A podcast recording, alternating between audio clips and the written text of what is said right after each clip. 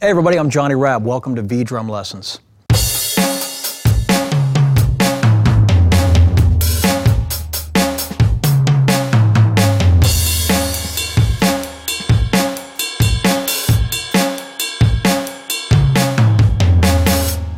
All right, so right there you're hearing a bunch of variations of eighth notes with the right hand, and that's what we're going to talk about next. Just some different patterns we can play, doing standard type of you know rock feel with the kick and snare, but the hi hat can change. We most standardly we play eighth notes like this: one and two and three and four and one, two, three and four and.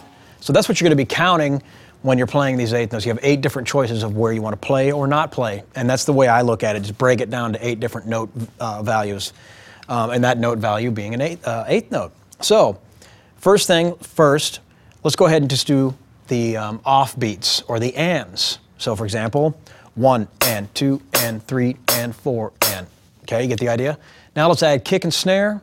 Kick on one and three, snare on two and four. One, two, ready, play.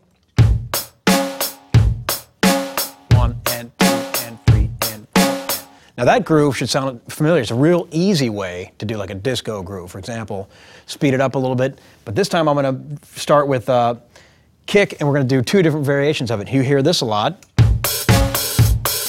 which is bass drum has four on the floor, and I'm over the hi hat on the ands. Or let's try it this way, which would be kick on one and three.